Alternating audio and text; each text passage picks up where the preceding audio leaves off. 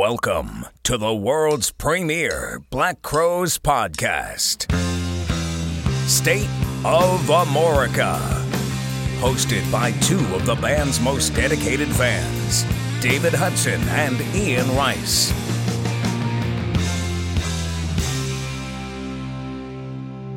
And now, let's get the show on the road. All right, everybody, welcome back to another episode of the State of Amorica podcast. I am one of your hosts, Ian Rice, and with me, as always, Mr. David Hudson. David, how are you, sir? I am better than I deserve, Ian. What about you? Better than I deserve. That's an answer I've not heard before to that question. But uh, you're looking good. I know you've been doing a lot of biking. How's that been going? It's good, man. I'm addicted to it. I've got a problem. It's okay. I know. It's a lot of money. It's expensive, but You got champagne taste, you know what I mean? Uh, With in terms of your hobbies and interests. Can't fault you for that. buddy told me the other day, he said you either go in all in or all out. Well, it's obviously true. I mean, anybody that listens to this podcast and follows what we do knows that you are all in on Bruce Springsteen. So, I am. I am. and uh Patreon running strong as always. If anybody wants to check that out, it's patreon.com slash state of Amorica. We got some really cool things going over there in terms of bonus episodes and Zoom hangs and giveaways and all kinds of stuff. So go over there and check it out if you're interested in some extra David and Ian, which how could you not be? I just put three signed Mark Ford posters in the mail two days ago. Yes, and we've got some other uh, exciting Mark Ford stuff happening a little bit down the line. Another episode in the future, not featuring Mark. I don't mean to give the wrong impression, but uh, focused on Mark. He'll come back some- on. He said told us he'd come back on. Oh yeah, no, I just didn't want people to think we were suggesting Yeah. that he'd be on again shortly, and um, there'd be some good, good giveaways along with that as I'm well. sitting here looking at some vinyl that I think I'm going to give away this weekend on Patreon. Mm, very nice. See, so there's things happening. That's really creepy how you said that. I'm just going to be honest with you. Mm. Um, I apologize. Yeah, so I'm looking at it may be a Trigger Hippy giveaway. Yeah, I'm pretty sure I got a Trigger Hippy giveaway over there. We'll do that on Patreon as well. Um, yeah, we've been we've uh, given away a bunch of posters and a bunch of signed stuff, and I think we finally got rid of all of our Johnny Colt stuff that we had him signed. I felt bad; he was in here signing for a long time, but he was he was happy to do it. That was cool. Yeah, he was real great about that. And uh, speaking of the posters, now that everything has gone out to the respective Patreon folks, uh, we had to take a little breather on that because we didn't realize quite what the undertaking was for doing all those posters. It was Or how uh, much it would cost. Yeah, it was big doings. So uh taking a little break on that, but then we're going to open it back up to the uh the social media platforms and let uh, some more folks have a crack at them. So I did uh, cast the net out there on uh, our social media platforms and on Patreon. I, I like to take a survey every once in a while, see how uh, people are enjoying themselves with the program. And uh, you know, some people threw out a few ideas, and one of them was courtesy of Mr. Randy Kaler, a good friend of ours. But he suggested that perhaps we uh, drop in on what we're currently listening to now and again, just to maybe give some people some things to try out. So uh, I asked this uh, pretty much knowing the answer, David. But uh, what Bruce Springsteen record are you listening to right now? no. and I'm not I'm not going to go with him, and I'll tell you why. I mean, uh, I talk enough about him. So I am going to see the revivalist with uh, Band of Horses in September at Red Rocks. In September, Red Rocks is a bucket list. I I love Band of Horses. I know almost nothing about the revivalist. A lot of people on here have told me how great they are. But the first band that's opening up for them is called the Heavy Heavy. And I started listening to them last night. They only have like an EP out, but the song Go Down River.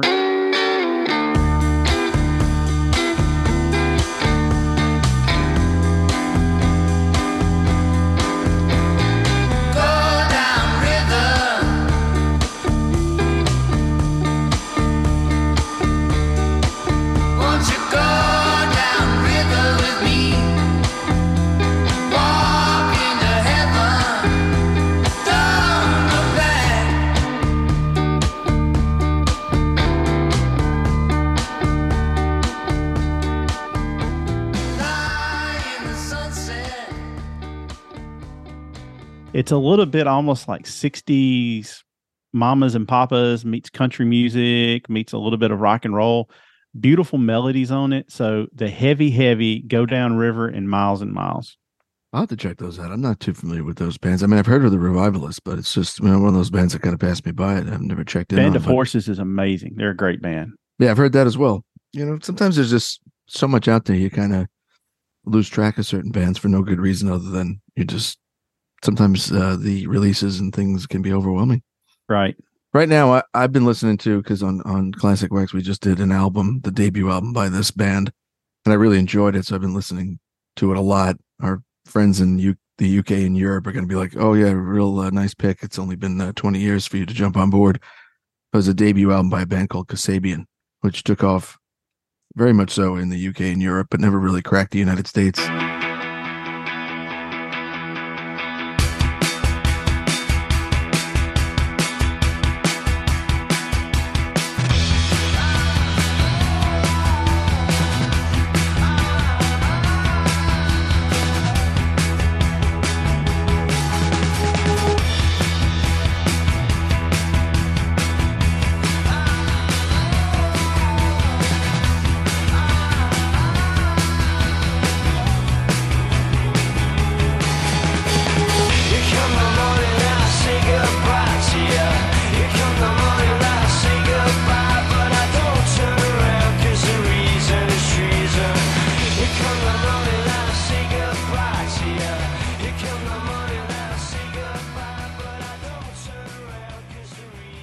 Tight with Oasis. Oasis are big fans of them. Uh, I wouldn't say it's entirely an Oasis vibe, but there's some of it in there. But it's uh, good, straightforward rock stuff. I mean, I've only listened to the first record, the self-titled debut came out in 2004, but I'd highly recommend people checking that out because uh, if you're like me, you've not heard of Kasabian, and, and if you like rock, you'll you'll be in for a little treat. I feel like they're the ultimate festival band.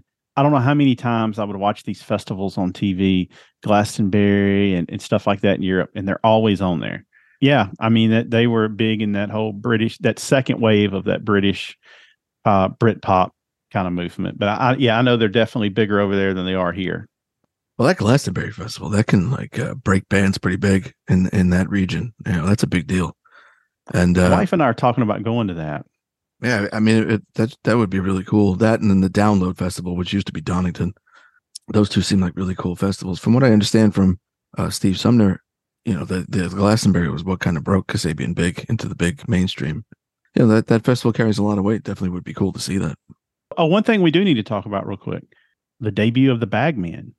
Yes, our buddy Steve Gorman and Luther Dickinson and uh, Nick from um, Trigger Hippy put together a three piece band. They've played four or five shows now. Everybody that I know that has been has said they enjoyed it. Um, and he re- they released two songs on Apple Music, and I believe they're up on YouTube from um, studio. yes, and they all are also on Spotify because I've checked them out.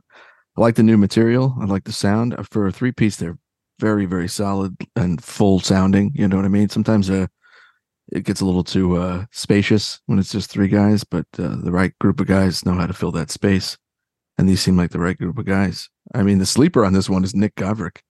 You know, he's kind of overshadowed by the fact that it's Luther and Steve, but I mean, he he Right. holds his own in this as well. Yeah, he seems to be doing the singing as well. He, uh, I've seen him play a couple of times, sometimes even without Trigger Hippy, and he's always, he always gets into it. And you know, Luther's always smiling, and it's always good to see Steve Gorman behind the drum kit. Oh yeah, and it seems like they're doing it really, really uh, largely for the fun of it. You know, it's. I mean, there was photos uh, somebody put up. You know, Steve setting up his own drums. You know what I mean? Like it's real, bare bones, grassroots kind of thing, and I think that's kind of cool. I think that's what uh, you need more of in music these days. Yeah, so I'm looking forward to them putting something fully realized out, and uh, they're they're doing like seven or eight shows this summer. So if you're in Yeah. the neighborhood, it definitely sounds like it'd be fun. Yeah, I would recommend anybody go down there and uh, support Steve and check that out. And uh, in Black Crowes news, we got a little uh, tidbit of information that was very interesting. Wouldn't you say, Well, I mean, it's all over the board. We we know that they were recording in Nashville because there was a picture taking, I think, on Rich's birthday of all of them in Nashville, and Chris mentioned either on an interview at a show or something that they were recording an album. The rumor is that it's done, it's in the can, and uh, George Drakoulias was not the producer. That's the rumor. It's the rumor. It's not confirmed. Yeah, I was surprised to hear that because um, you know, there's a lot of even photos out uh with them and and George, you know, kind of working things out. And uh, I don't know, maybe George was in there kind of like a consultant kind of thing. Like uh, Mutt Lange didn't produce some of the later Def Leppard records, but he kind of came in and executive produced. Like he got together with them, helped him out with some arrangements, and and contributed a few things, but wasn't the you know quote unquote producer. But so maybe George was functioning in that capacity a little bit for him. Yeah, I mean, and he still may have done it. This, like I said, this preface this. This is all rumor. No, we, we don't have any firsthand knowledge. No, we are not in the loop on this one. Less than I think we are. No, I'm sure we'll hear it the first time everybody else hears it, but I'm excited about it. I, I, I really liked what Nico brought to the band when I saw him a couple of months ago in Florida. We'll see them here in September. I, it's going to be a festival, so I doubt there's going to be anything groundbreaking on that. I did think I saw that they may start. It looks like they may be adding some dates around the Aerosmith tour. Yeah, it looks like kind of, kind of a couple one-off headlining things, you know, in between times, which is kind of cool. looking forward to new music from that. Check out the Bagmen. Join us on Patreon if you want to. You're not going to be disappointed in that. I pro- promise you. Other than that, I'll turn it back over to Ian. This this episode was his invention.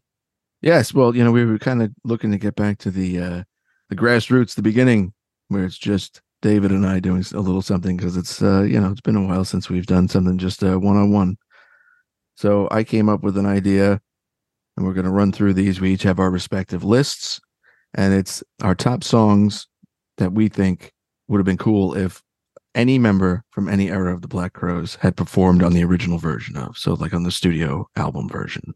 And uh I, I you came up with a really good list. I came up with a list I think is uh, serviceable. I mean, you'd be a better judge. I don't like to toot my own horn, but I think I came up with a few good things there. But before we get to ours, we threw it out there on our Patreon just to ask and see what some uh, other people's thoughts were, and I I plucked a few from there because there's a couple of good ones. Uh, our buddy David Hall, he had two really good ones that I I, I was uh, jealous that I didn't think of actually, and uh, one of them was Chris Robinson on "Presence of the Lord."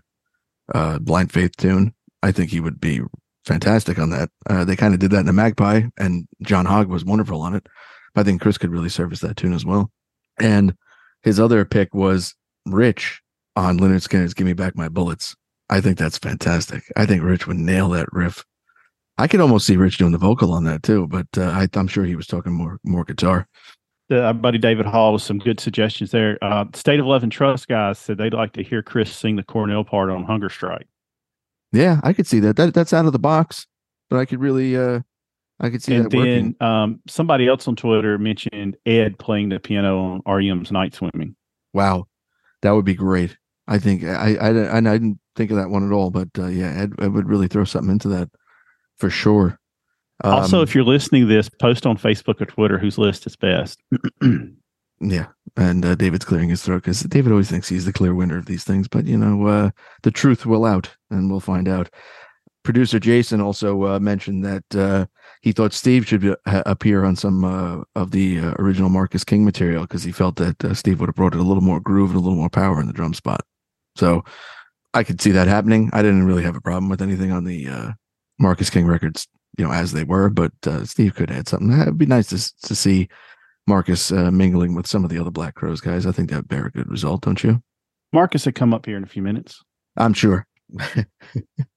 that's actually that's right. It's uh, but uh, I don't want to blow it. But all right, so I figured we'd just go uh, kind of back and forth on this one. One from you, one from me. So uh, being the gracious host that I am, and uh, Hit for tat, they call it Ian. that's right. But being the gracious host and the good friend that I am, I'm going to let you go first. All right. The first one, this was the first one I came up with, and I think it's a no brainer. And boy, my hot takes Hudson is about to come out of the woodwork and get people worked up. I would like to hear Ed play on Chest Fever. And uh, Ian, if you're going to play a clip of this, I want you to play the clip from Widespread Panic performing it because I like that better than the band's version. It's almost like you're trying to alienate us from people. You know what I mean? Something. I'm not. I'm just being. I'm just being honest, man. Um, no, I think Ed would kill it on this, and I'm dead serious. I like the widespread panic version better.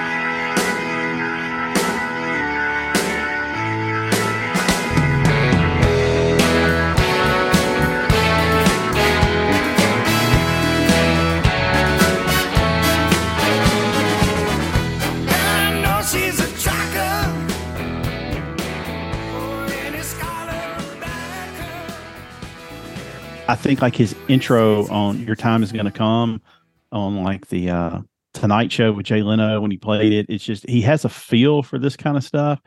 Yeah, I think I think Ed would uh, definitely be great on this. Uh, you kind of reawakened me to uh, Chest Fever because it's a tune I kind of went by the wayside for me in terms of the band. You know, I haven't circled back to the band in a while. And wow, I mean, just a great tune in general. But uh, Ed would definitely add something to this. It's it's uh, a no brainer. That's a perfect pick. Got his, it's got his name written all over it. First track on my list. I, I've said this before in the past, and uh, as it being a, a, something uh, that would be good for him to cover. But I also think that uh, if he even if he was on the original, it'd be fantastic. And that's Mark on the Byrds, "Lover of the Bayou."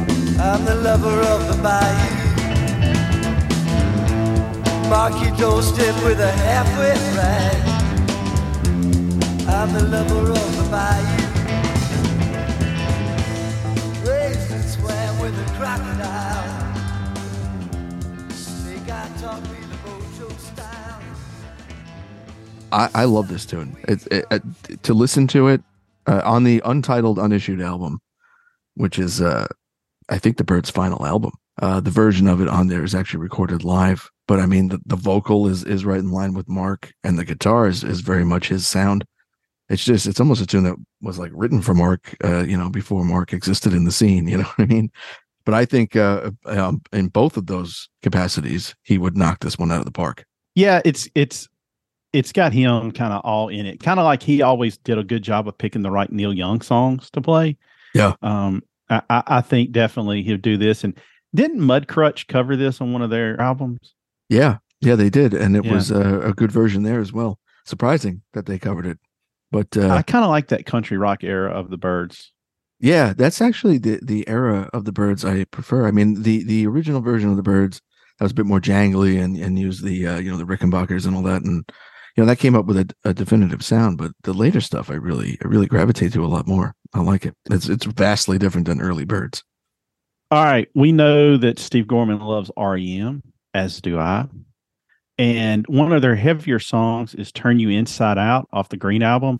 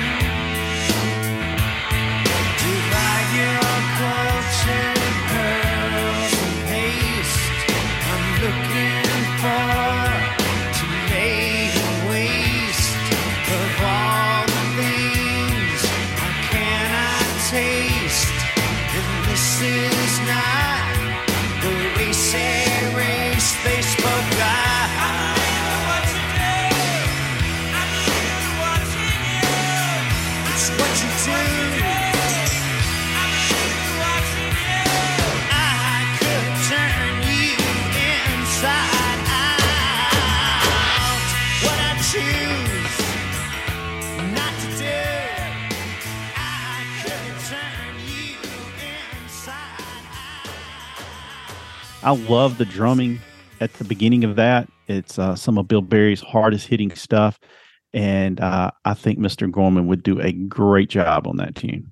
Yeah, when you first put out the list, I, uh, you just sent it to me with uh, who you thought should be on it in the song title and not the band. And I, I, I this is a song that just kind of went out of my head. I, I don't necessarily go back to the Green album all that much, but uh, hearing this, then I went back and listened to the album a bit, and it's actually uh, a lot better than I remember.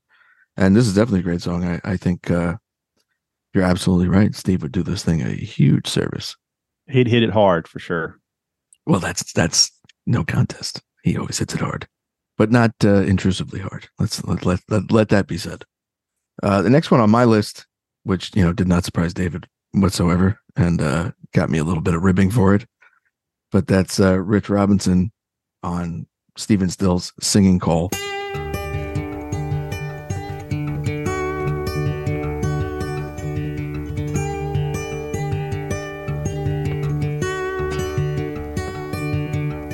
Listen to the sound of the night bird singing. I wonder who we call. My fingers hurt so bad, got me grinning. And I wonder, can I do it all? Hit a stretch of rapids in the rushing, raging river, looking out for boulders and falls. A woman, she watches from the top of the canyon. Hope we don't drown all. Help me now, I got to slow down. Hear my singing call.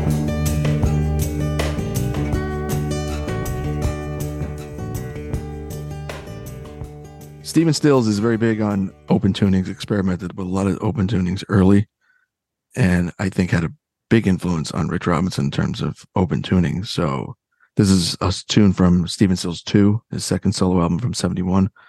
And I could definitely see Rich really doing something cool with the guitars on this. I like Stephen Stills' vocal. I wouldn't replace it with Rich, but Rich could add a lot guitar wise to this. Every time we have an episode where we have to pick anything, Stephen Stills comes in every single time.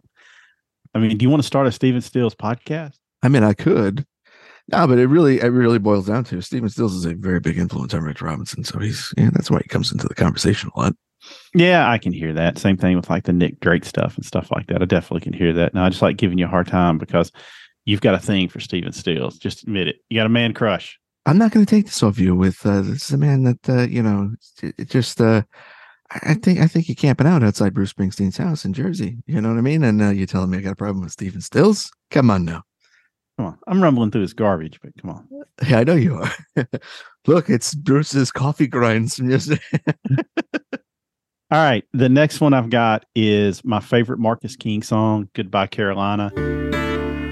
Goodbye, Carolina. Searched my whole life to find you. Hate to leave you, but I hope you know where I'm going. I'll be seeing you. So hold my hand as I'm leaving. Hope my pain would be enough reason. See you on the other side of the blue red sky. Now I'm going. Hate to tell you goodbye.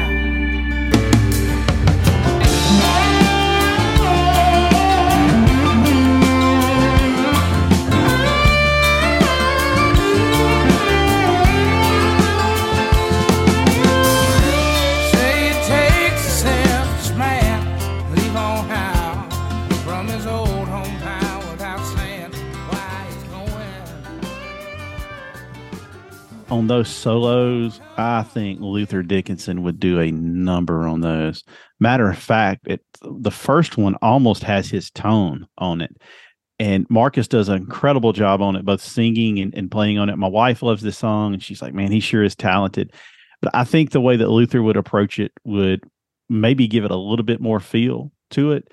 And we all know that that's his bang zone with the slide guitar with that little bit of a blues twist to it. So uh, I maybe he'll sit in with him one day and and and play this one.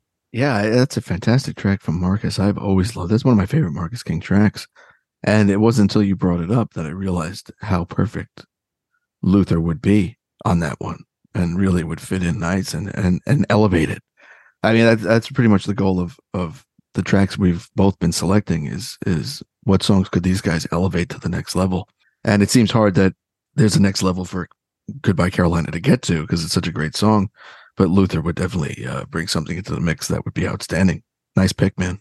My next pick, uh, this one just kind of came out of the blue. I think it works. Some people might not agree, but that's uh, Mark on ZZ Top's Cheap Sunglasses.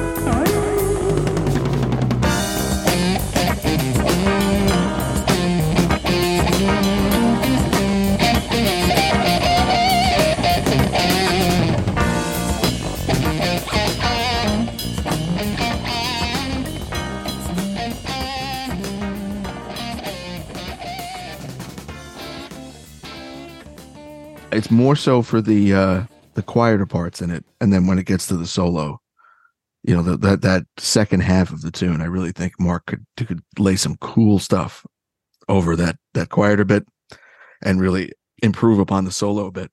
Not that anything's wrong with Billy Gibbons playing on that at all, because Billy Ian, Gibbons it's okay to criticize another musician on here. No, I, it, the thing is, I like that song a lot, and it's not like uh, it's really lacking anything. It's just I think Mark would really. Does Billy it. Gibbons even really play on it? You seen him live? Yeah, I mean, well, he plays He on ain't the, doing a lot of playing. He plays on the record. Yeah, when you sent this, I'm like, that sounds odd because the riffage is more got Rich Robinson written over it. But now that you mentioned the solo, yeah, definitely Mark can handle that. Yeah, yeah, definitely more focused on the solo part. Just uh, you know, adding some coloration to it. You know what I mean? All right, this one is going to make people cringe, but hear me out. I would love to see Rich play the harmonies and the rhythms on No Excuses by Alice in Chains.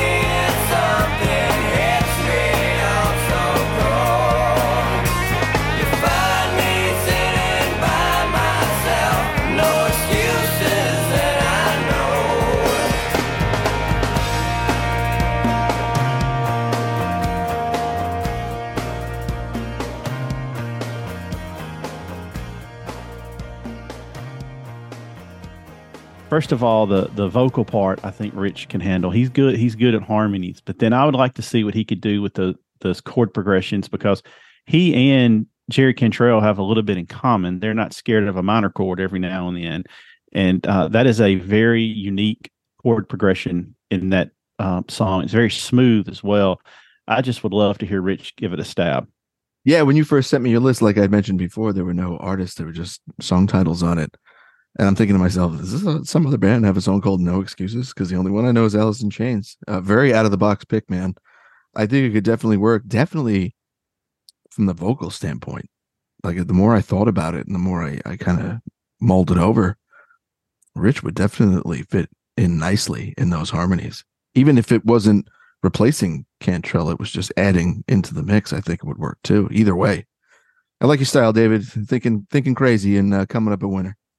And it's not Stephen Stills. well, the next next track is another Rich one for me. Um, I would have liked to have seen Rich do the Beatles. It's all too much.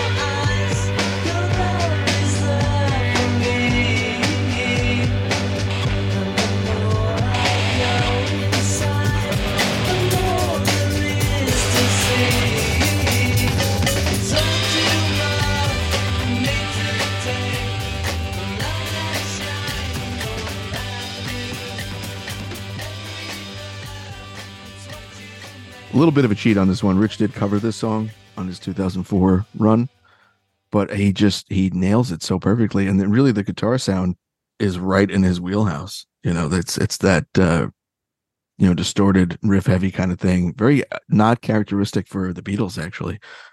Uh, it's something a little different in their catalog. Always a song I liked. When I heard Rich cover it, I thought he was really in tune with it. So I, I think it, he he would have been great on, the, on on a studio version of this. You know, What album is that off of? It's on Yellow Submarine if I'm not mistaken.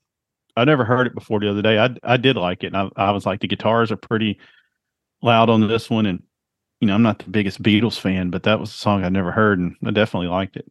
Well, it's a George tune. You know what I mean? He did come out with some real diamonds that kind of got glossed over.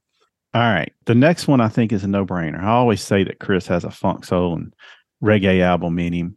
I'd love to hear Chris sing on Sly and the Family Stones. I want to take you higher.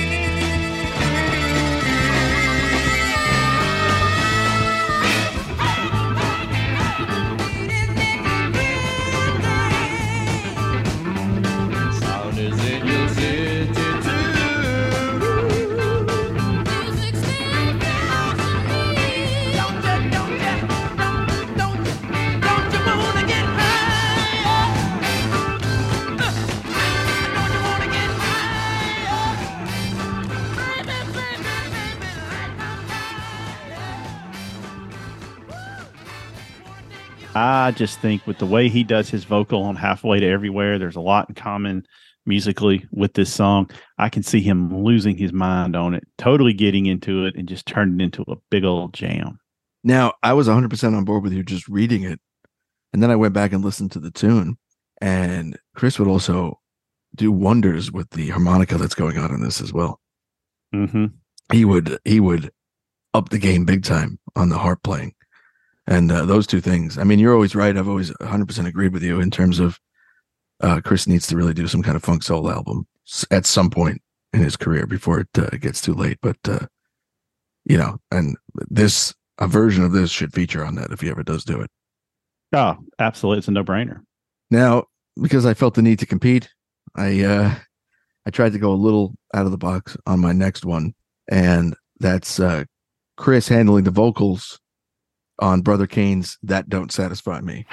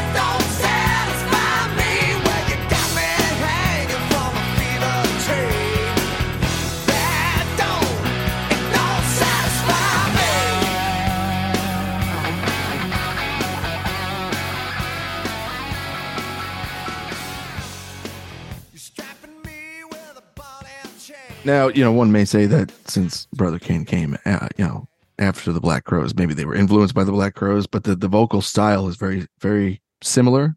And I could No, Damon Johnson said without the Black Crowes, there's no uh, Brother Cane. the more I think about that, the more true I think that is. And and on this particular one, I think Chris would just do a real nasty job with it and really, really would have made it something cool. So I guess that's a compliment to to Damon because he uh he did something that would be Chris worthy. Especially 92 Chris. Yeah. Yeah, that's what I was thinking too. Yeah, absolutely. I mean, 92 Chris would have a field day with this one live, uh, even in, the recording. But man, um, I, I get two of those songs. This is one that has harmonica on it, right? No, the Rock. harmonica one's got no shame. Sorry. Oh, got no shame. Yeah, okay. I get I get the two of those. Man, that album was so big when I was in high school. I think Memphis Radio was one of the radio stations I think that that broke them. And uh, it's about four songs on there, man. For like two years, you couldn't go thirty minutes without hearing them. And I saw them uh, actually open for Van Halen on the Balance tour, Oh yeah. and uh, they were man, they were they were some kind of good. That was a, a great show. they kind of came out Thi- of the gate hot and uh I don't they kind of fizzled after a bit, but they uh, well, the they- second album was good. I'm not real sure what happened to them because I mean they're beloved. They're actually doing a few dates every now and then, uh, kind of in the Alabama area, which is where they're based out of. But Damon Johnson seems like a super nice guy. He's played with everybody. All right, this one is a last minute change. I don't know why I didn't think about this. Imagine you go to see Pearl Jam, and they normally close with Yellow Ledbetter.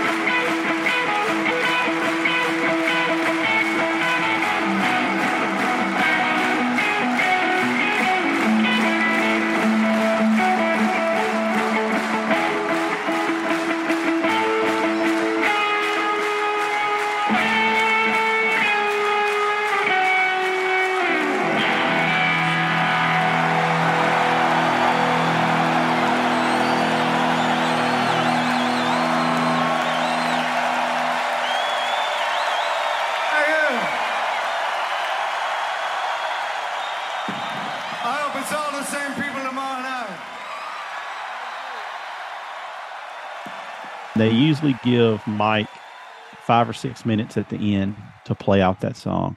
Imagine Mark getting his hands on that. It's very Jimi Hendrix like.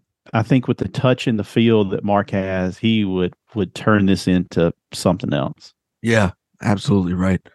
Nice pick. I mean, it is cool what they do in concert uh, with this tune, and Mark would definitely fit in there. But even on the studio version, he would uh, add something special to it because that that style can tend to sound a little generic if it's in the wrong hands. But like Mark would really make that sound genuine and really Mhm, hit that hit sure. that home. That was a nice pick, man. Uh, my next tune, not much of a stretch on this one, to be honest with you, because uh, this gentleman has played with Anders Osborne. They even did a project, you know, together. But I always thought Luther would have hit it out of the park on Anders' song Lafayette.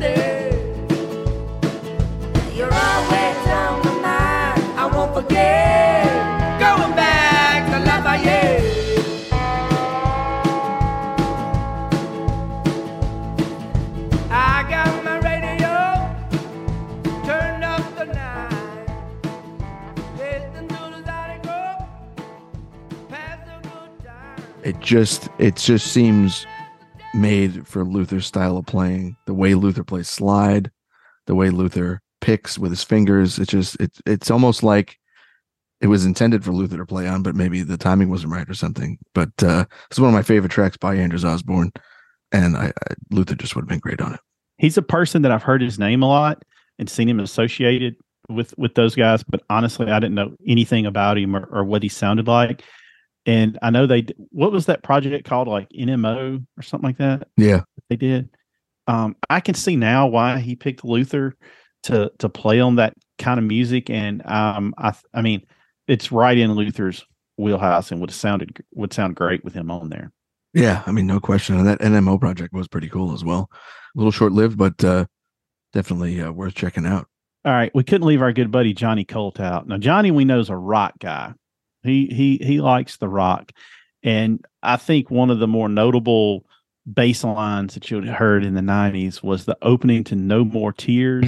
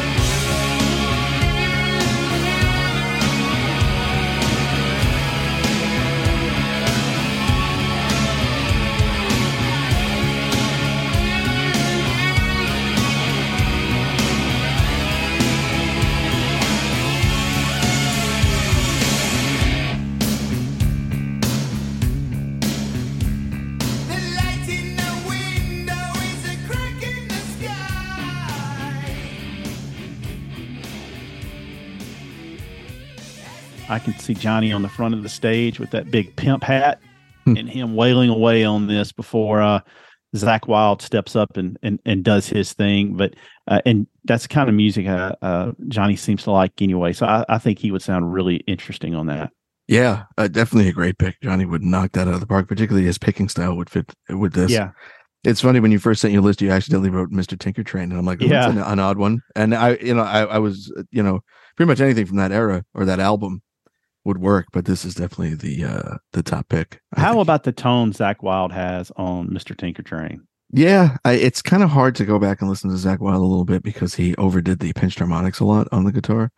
Like he has that one trademark thing he does, and he kind of went overboard with it a little bit. But I mean, he's a hell of a guitar player, and uh, really his southern rock stuff, uh, which he started with uh, Pride and Glory, is really worth checking out. You wouldn't even know it was Zakk Wylde, you know. And uh, he actually filled in, if you remember, uh, filled in in the Allman Brothers for a, a night or two. For one night, it was a disaster. Yeah, but I mean, I give him, I give him credit. Yeah. He no, I mean the it. band. I think it horrified the band Well, you know, Zakk is a presence. You know, because I think I was reading like where Butch Trucks was yelling at him, "Calm down" or something like that. Because when he was playing, But no, excited. he, yeah, I mean, oh yeah, I mean, he, I mean, he stepped in at the last minute, you know, and saved them. So I don't think they're angry with him. I just don't think it went over with them in the crowd. No, I, I, you know, not to say anything disparaging, but uh the Grateful Dead crowd and the Allman Brothers crowd, some of them can be a little too discerning and a little too uh protective of the brand, let's say. So my next pick actually was also for Johnny. Might be a little left of center, but I I was listening to Automatic for the People, REM, and I'm listening to the bass line on Ignoreland.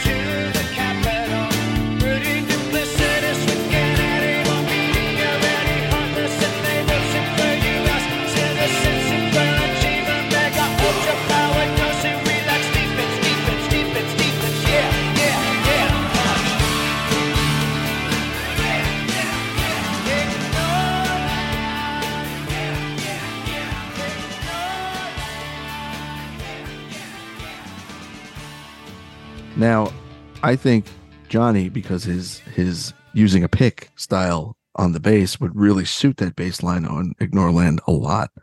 And I think he would really beef it up, for lack of a better term. I don't know. What did you think? I, I was kind of I was kind of nervous to put this one on there. I thought people might think I'm insane. I think his playing may be a little too heavy on it. To be honest with you, Yeah, it might be too but much. It might but be too I, but I see where you're going. I, I, it's one of my favorite REM songs.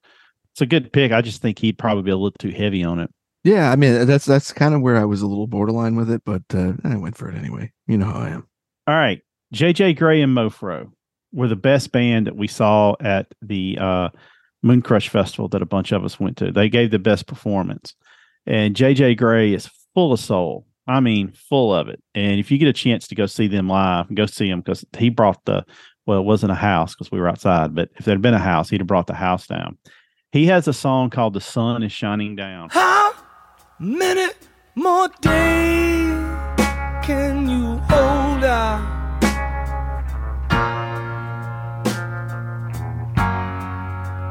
How much longer can you wait? She asked.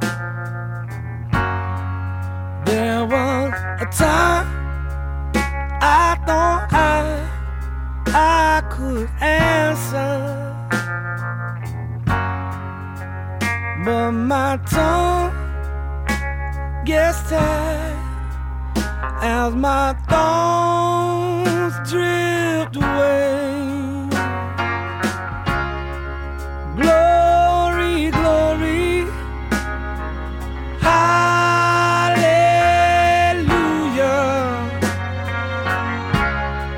The sun is shining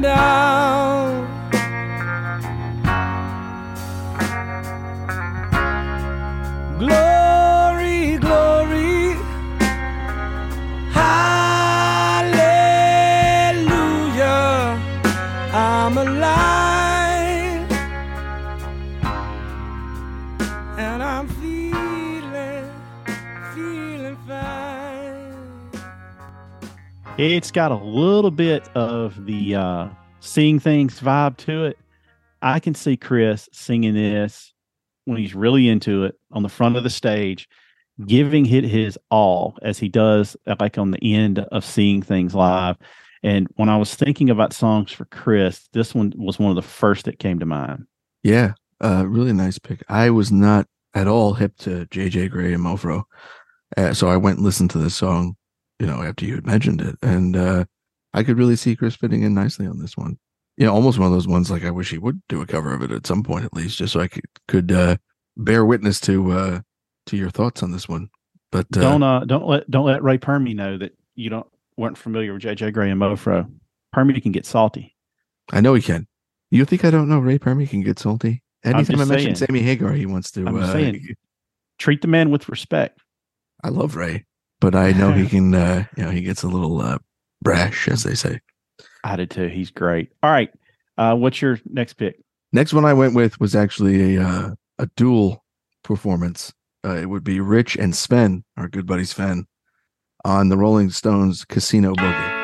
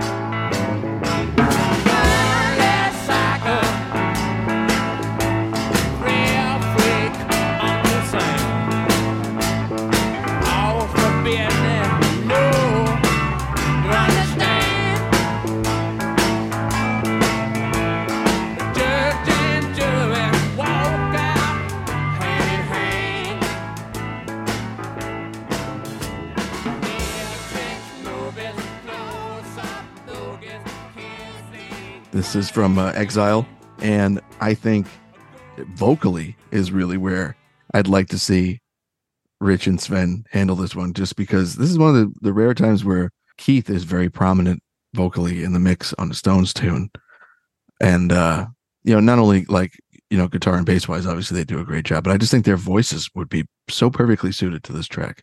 Rich Robinson covering anything off Exile on Main Street. I'm there. Yeah, I mean, yeah, this, and, and and Sven's vocals. I mean, Sven just he's so underrated as a backup vocalist. Oh my god, it's unbelievable. And I, I just think really the first thing that came to mind was him doing the Keith part on this vocally. I think he would Yeah. knock that out of the park. He's got the the same kind of high end range that that a lot of people don't remember Keith had at one point, you know, because he's you know, his voice has gone very gravelly, uh, you know, in, in uh, the last 25, 30 years. He smokes eight packs a day and chugs a gallon of Jack Daniels for 50 years. They'll do it to you. He's Keith Richards, you know what I mean? All right. Ian, my next pick is my favorite one that I did. Who's the coolest member of Guns N' Roses? Duff. Yeah. Disappointing me. Well, I mean, uh, of all time, or you know, Of all time. is he? His his born his born name was Jeffrey Dean Isbell. Izzy Stradlin, man. yeah, All right.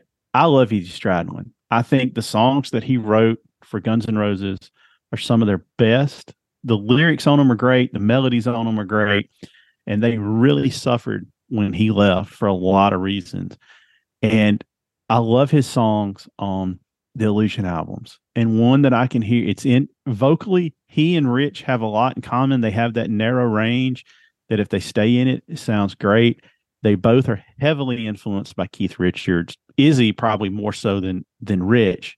But I would love to hear Rich play and sing on Dust and Bones. And I would tell Axl to sit on the side of the stage and sit this one out.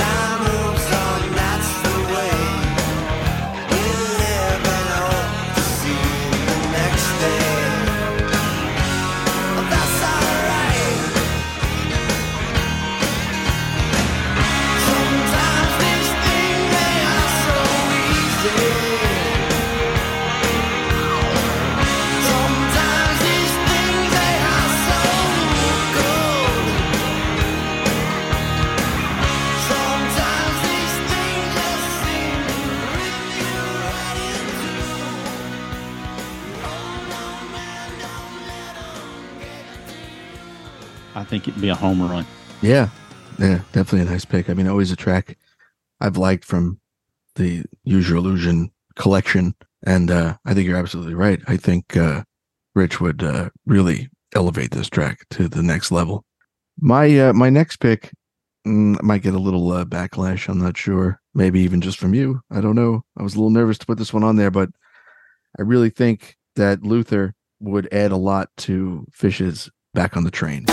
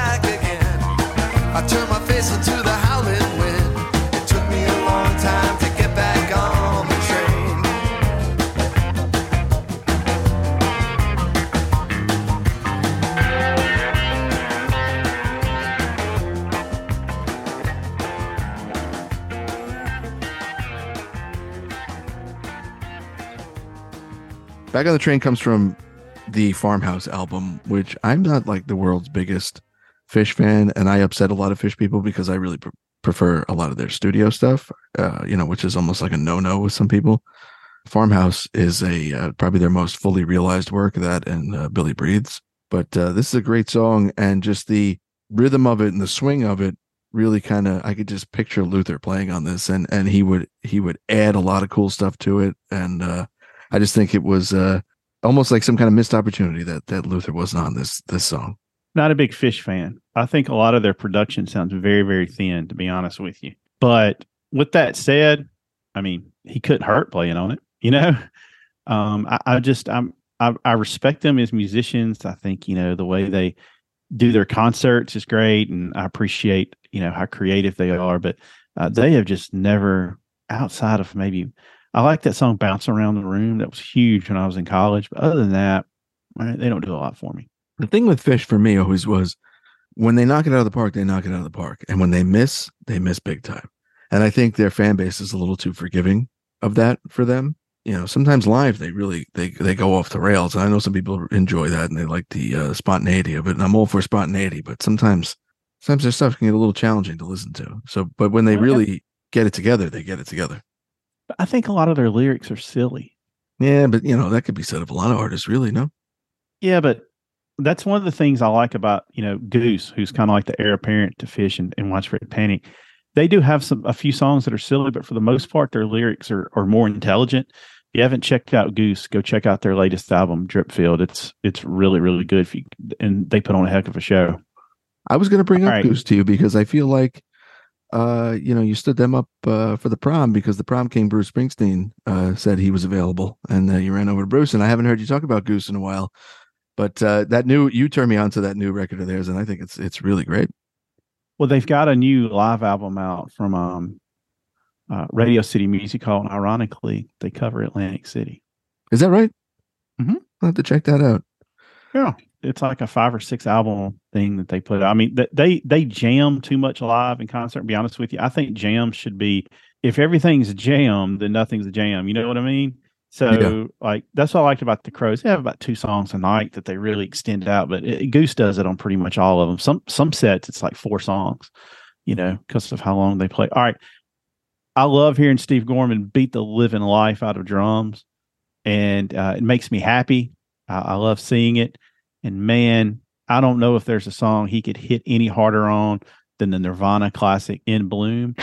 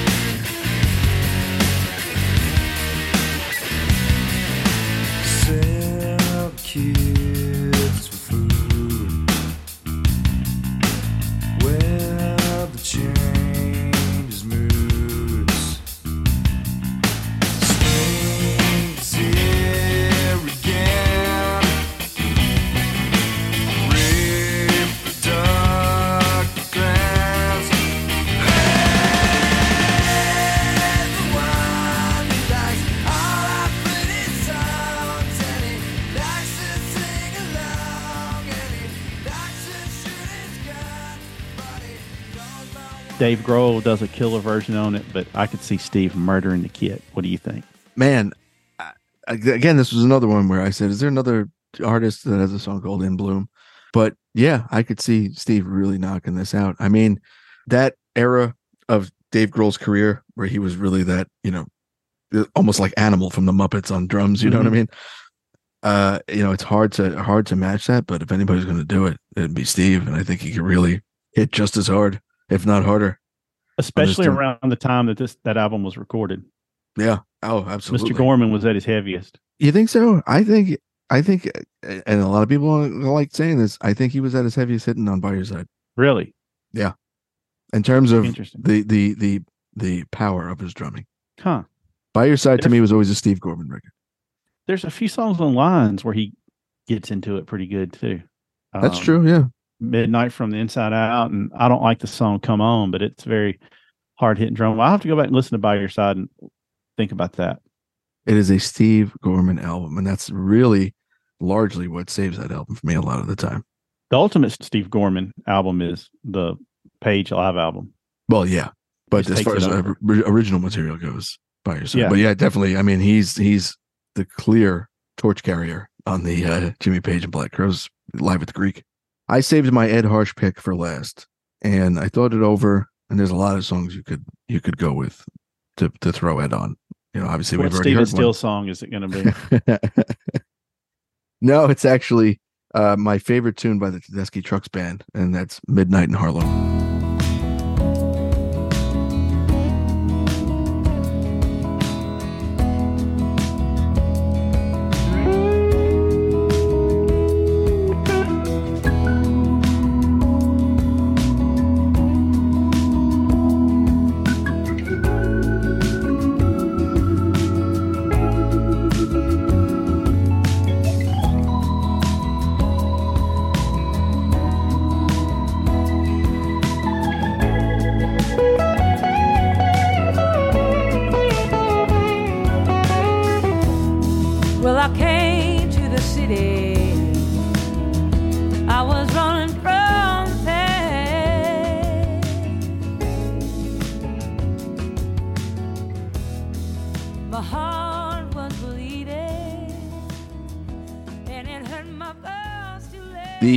On Midnight in Harlem are fantastic.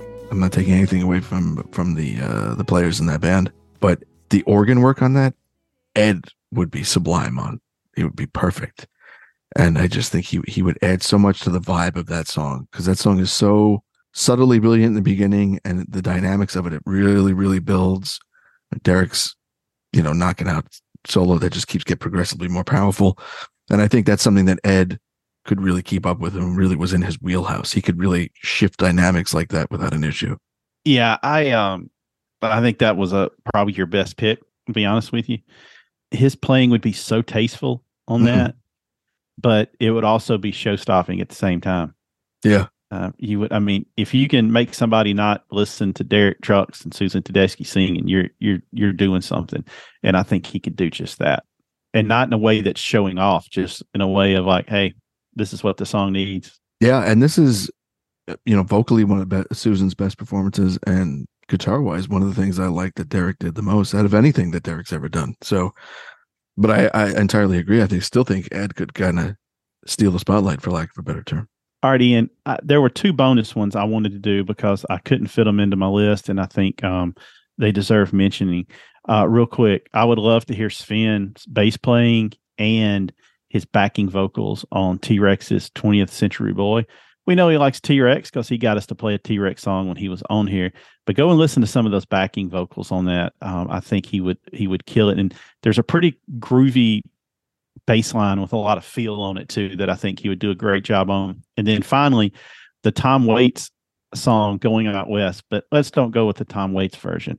Uh, Widespread Panic does an amazing version of this. Saw him play it for the first time a couple weeks ago. It was a real showstopper. Government Mule knocks it out of the park too. I think Mark's slide playing on it would be great. And the lyrics are so quirky that I think Chris would deliver them in a in a just a great way. Plus, that voice is that on that is a little bit in his wheelhouse, and that's one honestly I'm surprised the Crowes never covered.